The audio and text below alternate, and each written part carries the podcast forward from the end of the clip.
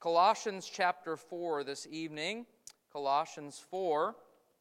We've been studying through the book of Colossians together now for some time on uh, Wednesday evenings. We started off, uh, did a couple of Sunday mornings, and then we moved it to our uh, Wednesday evening Bible study. And over the last few weeks on Wednesdays, we've been looking at kind of these last few verses of the chapter, Colossians 4, as Paul kind of gives a brief uh, description or some, some information about some of the people who were part of his missionary team, as well as some folks who were in the church uh, there in Colossae.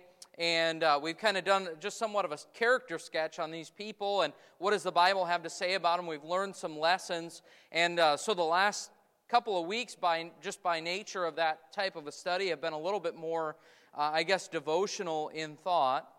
But tonight I want to just look at verses 15 through 18, the last four verses of the book of Colossians. And notice uh, some things that it says, and maybe you've read this and, and not really gathered or gleaned a whole lot from it in the past, but actually there's some really important stuff for us to, to glean from this tonight. So, Colossians 4, beginning in verse 15, the Bible says here, Salute the brethren which are in Laodicea, and Nymphas, and the church which is in his house. And when this epistle is read among you, cause that it be read also in the church of the Laodiceans, and that ye likewise read the epistle from Laodicea, and say to Archippus, Take heed to the ministry which thou hast received in the Lord that thou fulfill it. The salutation by the hand of me, Paul, remember my bonds. Grace be with you. Amen. Now, I think I've admitted this to you before, but I'll do it again.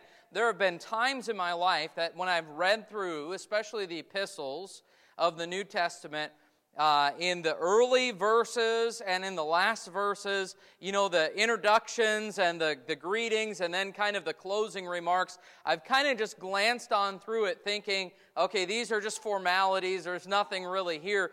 But I want you to know that God does not waste words, and every word of this book is inspired of God, and everything in here is here for our admonition and learning, the Bible says. And so we need to look into it and see what he has to say. And as he's wrapping up this letter and he's uh, making mention of certain individuals, he, he actually uh, he, he teaches us some things here. I want you to notice verse 15. He says, Salute the brethren which are in Laodicea. Now remember that this is a church that is in Colossae, the city of Colossae, and it's nearby to the city of Laodicea.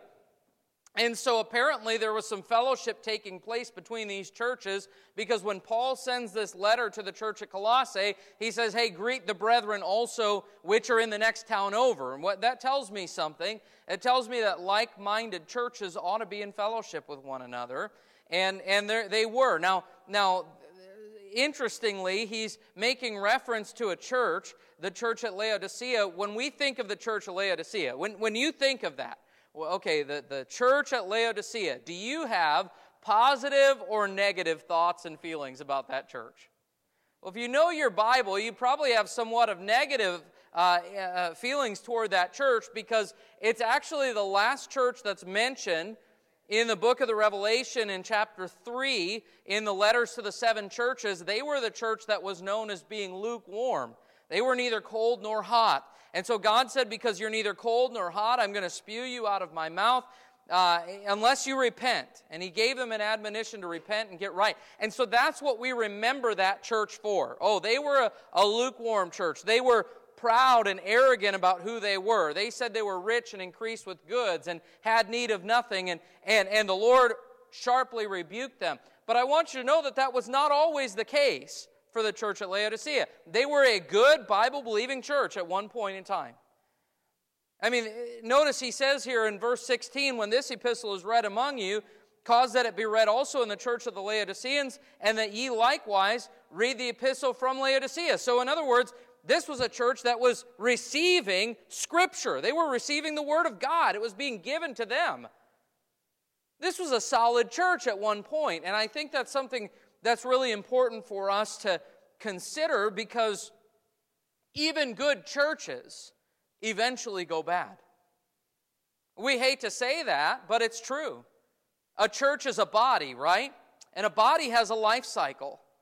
And even good churches eventually go bad. Let me, let me give you an example. The church at Jerusalem, that was the first church, was started by Jesus during his earthly ministry. It was empowered on the day of Pentecost. They, they started with 12 uh, individuals plus Jesus. They, they grew to 120 after the resurrection. The day of Pentecost, they grew to 3,120 people. A couple weeks later, 5,000 people are saved and baptized and added to the church. So it, it was a it was the first church that was started there, and it was the sending agency, really, of all missions work that has ever taken place. Our church would not exist today were it not for the church at Jerusalem 2,000 years ago.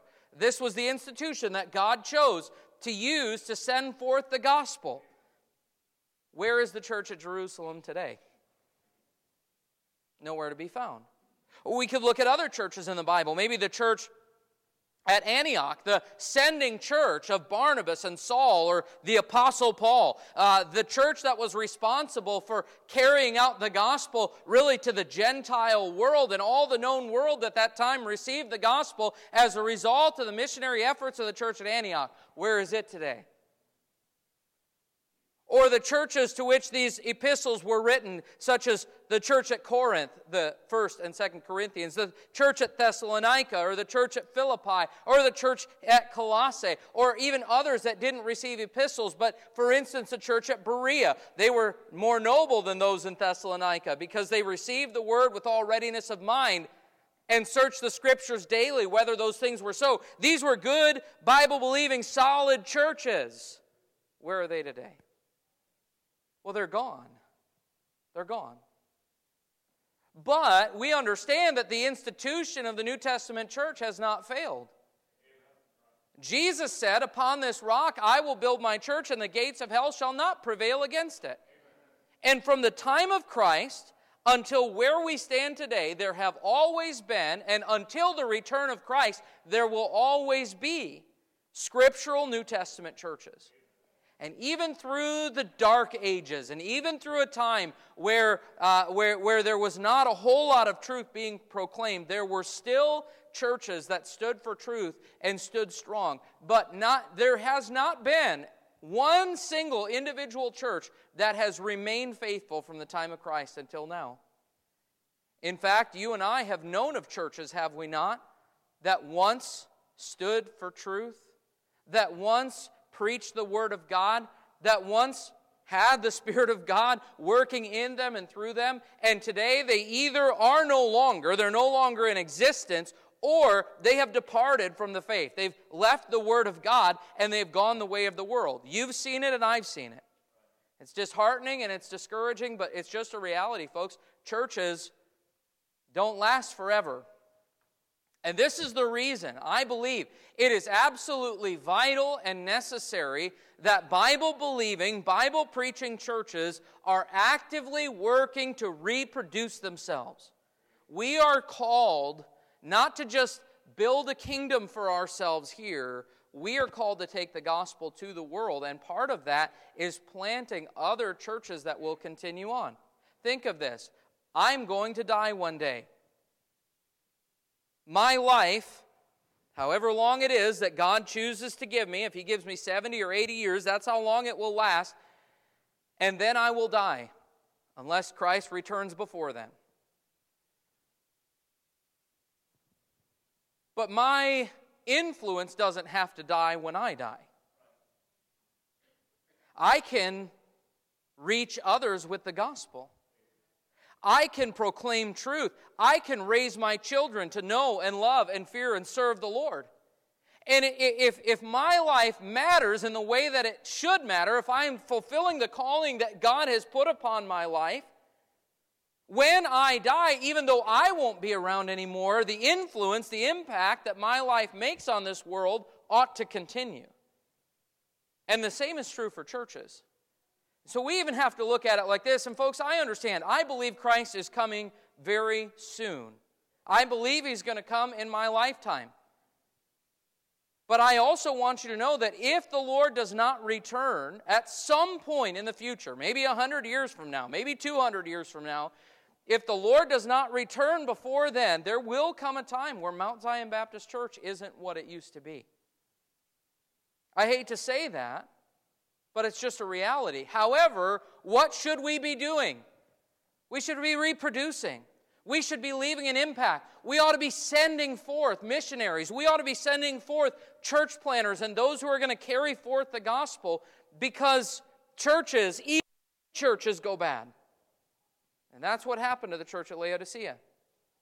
So here was uh, an epistle that was written to a Bible believing church, and at that time, there was another Bible believing church in the same area, in the same region, and Paul sends greetings to them. Now, I also want you to notice that he says here in verse 16, and when this epistle is read among you, so this is a letter Remember, from the Apostle Paul, he's written from Rome. He's imprisoned in Rome. He's writing to the church at Colossae, and he says, When you read this letter, cause that it be read also in the church of the Laodiceans. And that ye likewise read the epistle from Laodicea. So Paul's written a letter to Colossae. I mentioned that I believe he also wrote the, the, the epistle to the church at Ephesus at the same time. He wrote the, uh, the letter to Philemon, who was a member of this church. And so we have several epistles that would have been written about the same time and delivered at the same time. And apparently, there was another letter that was written to the church at Laodicea. Now, this was not part of the scripture. This wasn't part, this isn't part of the canon. Apparently, it wasn't inspired writings, but it was a letter that was written from the Apostle Paul to the church at Laodicea. And Paul says, Here's what I want you to do. Here's a, a letter that is addressed to the church at Colossae, to the Colossians.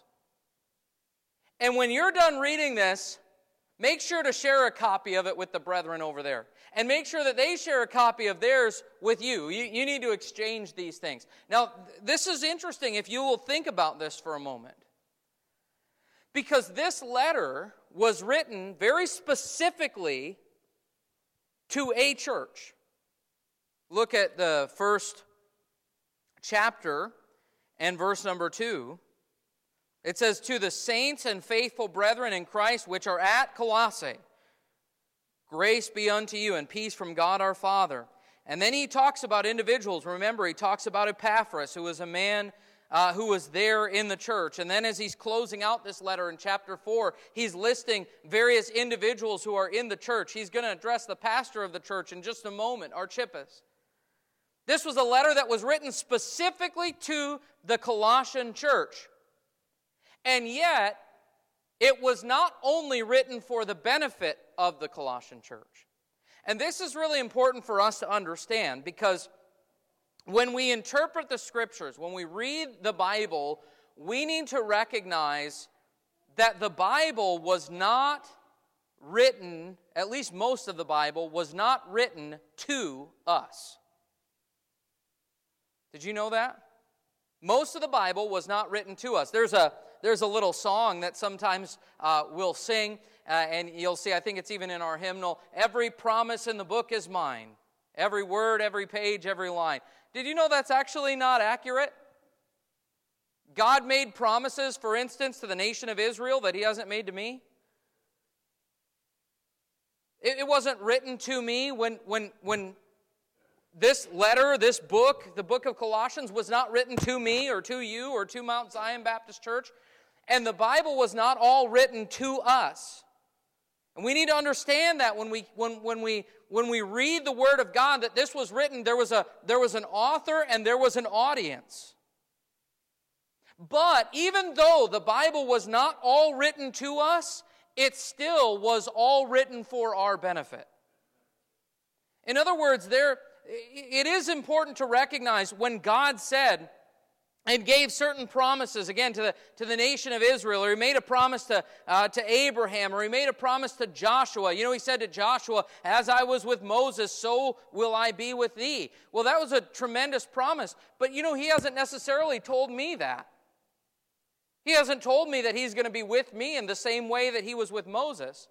Now, here's what I do know He is with me at all times because he's promised to give me his spirit. And when I got saved, I got the spirit of God. I'm thankful for that. And he said, I'll never leave thee nor forsake thee. But that's a different promise than what he gave to Moses or to Joshua. different promise. And so it's important to recognize that because we could misunderstand and misinterpret the scriptures if we think that they're all written to us directly. For instance, I don't go to the book of Leviticus and try to follow all of the laws and uh, of, of cleansings and dietary laws and all of the things that God told his people that they were to do because those were specific laws for the nation of Israel. It was his covenant people. They were to follow that. And there were things that, that God told them that they were to do. And by the way, you don't follow those either. Maybe you think you do. I know some people who think they do, but I have never met one person who actually follows all of the Old Testament law to the letter. Never. In fact, even those who tried failed, didn't they? For all have sinned and come short of the glory of God. And I'm thankful that we don't live tonight under the law of the Old Testament. It wasn't even written to us. We are New Testament Christians. However, even though it was not written to us, it's important for you and I to understand that it was still written for our benefit. And there are those out there, there's a very well known uh, uh, preacher out there today that has been very controversial in recent years because he's been teaching that, you, we, that we need to quote unquote, unhitch the Old Testament from the New Testament. That somehow that, you, you know, for where we live today, the Old Testament really doesn't hold any value. I want you to know something. You won't understand the New Testament if you don't understand the Old Testament. How are you going to understand the importance of the sacrifice of Christ on the cross for you if you don't understand all of the Old Testament law that we could not live up to? In fact, the book of Galatians tells us that the law was our schoolmaster to bring us unto Christ. The, the, the, the, Old Testament absolutely holds value for us today. It is authoritative in the sense that it is the Word of God, and we need to understand it as such. In 2 Timothy chapter 3 and verse 16, what does it tell us? All Scripture is given by inspiration of God. By the way, when Paul wrote that, most of the New Testament was not all written yet. or at least not all compiled together yet. And so when he made reference to the scriptures, oftentimes he was referring to the Old Testament scriptures. And he says, All scripture is given by inspiration of God and is profitable for doctrine, for reproof, for correction, for, the, for instruction in righteousness. Do you know that I've actually spent a lot of time, even just this week, in the Old Testament? reading the Old Testament. Why? Well, that wasn't written to you. No, it wasn't written to me, but it was written for me. And if I'm a man of the Word, if I'm a man of the book, I better know the book. And so, so there's value here. So, wh- wh- why am I saying this? Because here's a perfect example the book of Colossians, written to the Colossians, but even the people in Laodicea needed to hear it. It was written to the Colossians, but even the people here in St. Clair need to hear it. We need this. And so there was an exchange between them, between these churches. And then I want you to notice that he gives a charge to this, this man named Archippus. This is uh, verse 17. He says, And say to Archippus, Take heed to the ministry which thou hast received in the Lord, that thou fulfill it. Now, between this verse and a verse over in Philemon chapter 2, or verse 2 rather, there's only one chapter in Philemon. Philemon 2 says, And to our beloved Apphia and Archippus, our fellow soldier, and to the church in thy house, we learn that this was a man who apparently, uh, the, the, the church at Colossae was assembling in the house of Archippus. Why is that significant? Well, this was a common practice in New Testament times, in first century church life was they didn't necessarily have a church house like we have, uh, a designated building set aside where they would meet. They would meet often in people's homes. And you know whose home they often met in? The pastor's home. And so we get the idea here that this man, Archippus, at least he was the one who hosted the church in his house, but he's being singled out now as part of the church, and he's, he's giving him a charge. He says, Say to him, Take heed to the ministry which thou hast received in the Lord, that thou fulfill it. And I, I think this is actually a charge to a pastor. I believe that Archippus here is, is, is leading the church. He's the lead pastor of the church there in Colossae. And, and the, the, some of the final words of this letter are directed to him. Everything else in there has been for the church as a whole. And now he looks at Archippus and he says, I want you to know this. Take heed to the ministry which thou hast received in the Lord, that thou fulfill it. Now, there's a few things I want to point out to you about that. First of all, a calling to ministry is something that is received from God, it's not something that we simply aspire to. Notice it says that take heed to the ministry which thou hast received in the Lord. You know, I, have known people who've kind of had at a, uh, you know a time in their life where they felt like yeah you know that's something i could do. That's something i think i'd like to do. Maybe someday i'll be a pastor. Maybe someday i'll be an evangelist. Uh, I, I think i would enjoy uh, being a preacher. And i just want you to know none of that constitutes a call to the ministry. And a man who is called ought to be called of God. He's not called by the pastor, he's not called by other men. You know, I have a, a couple of sons who believe that God has called them to preach. And, and while I'm happy about that, I'm encouraged about that, I actually haven't spent much time really encouraging them in that. And that may seem strange to you, but here's the thing I do not want my sons to enter the ministry because they felt like that's what dad wanted them to do. If they're going to go into the ministry, it better be because God's called them to be there. It's something that you don't just take upon yourself, it's something that God calls you to and places you in that ministry. I want to hold our place here, if you would, but go forward just a few pages to the book of 1 Timothy in chapter 1. 1 Timothy chapter 1. And look at verse number uh, 12, if you would. And here Paul says, 1 Timothy 1:12, and I thank Christ Jesus our Lord, who hath enabled me, for that he counted me faithful, putting me into the ministry. Paul says, I didn't put myself into the ministry, God, Christ Jesus our Lord. He put me into the ministry. Another place, uh, if you go there with me, Galatians chapter 1. Galatians chapter 1. And we'll read verse 15.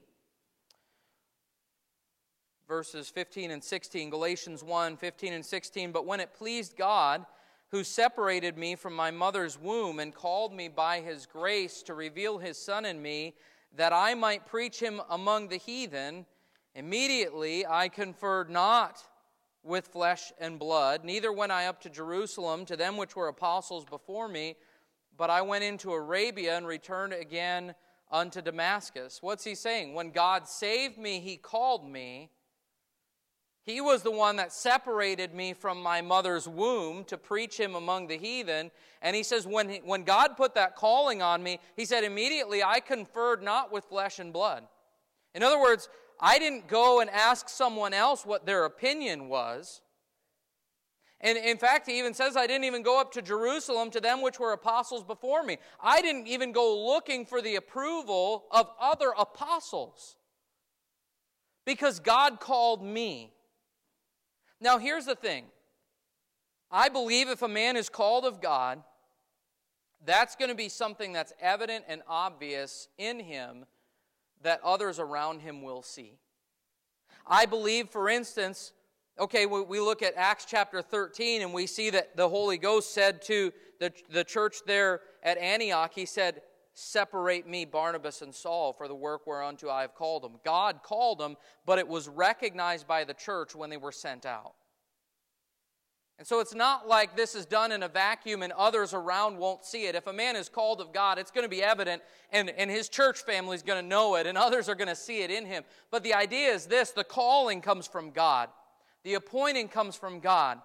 And, and what Paul is saying here to Archippus in, in Colossians chapter 1 is this ministry that he is to heed, it's not a ministry that was given to him by man. He says, You've received this ministry. What is that ministry? Well, what is the ministry of a pastor? Very briefly, I would like to show you what the Bible has to say about this. We're at the end of Colossians, but let's go back to the book of 1 Timothy and chapter number 4. 1 Timothy chapter 4. And notice he says, verse number 12 Let no man despise thy youth, but be thou an example of the believers in word, in conversation, in charity, in spirit, in faith, in purity. Then he says, Till I come, give attendance to reading, to exhortation, to doctrine. Neglect not the gift which is in thee, or that is in thee, which was given thee by prophecy with the laying on of the hands of the presbytery. Meditate upon these things. Give thyself wholly to them, that thy profiting may appear to all. Now look at verse number 16. Take heed unto thyself and to the doctrine. Continue in them, for in doing this thou shalt both save thyself and them that hear thee.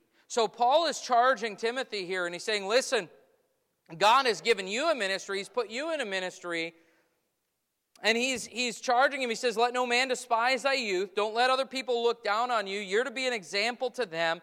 He says, Till I come, give attendance to reading, to exhortation, to doctrine. He says, Take heed unto thyself and to the doctrine. Why? He said, For in doing this, thou shalt both save thyself and them that hear thee. In other words, you had better make sure that you're fulfilling the ministry God called you to because there are souls at stake. Hebrews tells us that pastors watch for the souls of the church. That's not something that we ought to take lightly.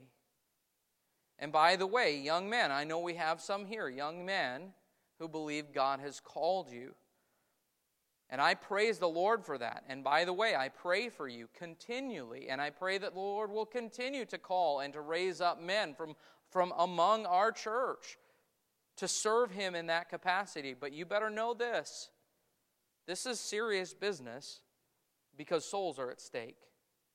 Eternal souls are at stake. James says, Be not many masters, for we shall receive the greater condemnation. I am well aware that when I stand in judgment before the Lord, at the judgment seat of Christ, I will be more accountable than the average person because God entrusted me with His flock to lead, to feed, to care for. This is serious business. And so Paul tells to Timothy give attendance to, uh, pay attention to reading, study the Word of God, to exhortation, to preaching, to doctrine, to teaching. Make sure that the people are being fed. Make sure that you are in the Word of God because they need it and their souls are on the line. In Acts chapter 20, Paul tells the Ephesian elders there, he says, Take heed to yourselves and to all the, the, church over which the Holy Ghost hath made you overseers. Take heed. That means pay attention. It means be keenly aware, be on guard, because this is serious business. Souls are at stake. Be faithful to the Word of God. I, I love these, these words. He says that we're to, to take heed to doctrine, we're to give ourselves to reading, to exhortation, to doctrine. We're to continue in them. Why? Listen, th- this is the reason, and I know not everybody appreciates this. This is the reason that so much of my preaching is verse by verse through books of the Bible. Because I want to make sure that you are being fed the Word of God. You do not need my opinions. Now, I have some really good opinions. Just ask me. I do. My opinions are right I remember having a conversation with my wife early on in our marriage. She said, You think you're always right? I said, Well, of course I do. If I didn't think I was right, I'd change my mind. My opinions are good opinions. You don't need my opinion. God has not called me to lead. God has not called me to get a vision for this church and lead this church to follow my vision. God has called me to feed you the Word of God. This is what you need. You need to hear from Him. So Paul tells Timothy, get in the book. He told them in chapter 4 of, of 2 Timothy preach the word. Preach the word. Now, this is a commandment, this is a charge to pastors, preachers. But even if you are not called to that type of ministry, if you are a child of God, you have been called to something. We are admonished in Ephesians 4 to walk worthy of the vocation wherewith we are called. Earlier in this book, we saw that we were, we were told to walk worthy of the Lord unto all pleasing. And whether you've been called to be a pastor or a preacher of the Word of God, or whether you have been called to serve the Lord in some other type of career field, and uh, whatever it is, whatever gifting God has put on your life, you are to serve Him and you are to heed it. Because God has given you a ministry in which you are to fulfill it and obey him. We're admonished in Ecclesiastes chapter 9 whatsoever thy hand findeth to do, do it with thy might. Can I encourage you, Christian friend, to find God's purpose for your life and live it with all your heart, with all your diligence? Because just like for me, if you're a child of God, the way that you live out your life and live out obedience to Christ in your life, know this souls are at stake. You've been called to reach them through your witness and through your testimony. Are you taking heed to the ministry which you have received in the Lord? Are you doing what God has called you to do? And then, very quickly, I want to show you verse 18 of Colossians 4. He says, The salutation by the hand of me, Paul. This is his closing. Remember my bonds. Grace be with you. Amen. As he closes this out, he encourages them. He says, I, I'm asking, he's requesting that the Lord would give them grace, but he says to them, Remember my bonds. Hebrews chapter 13 and verse number 3 tells us that we are to remember those that are bound as though we were bound with them. In other words, uh, those who've been persecuted for the faith, we are to identify with them. Now, here's something that I think we often neglect and often fail in as 21st century Western Christians because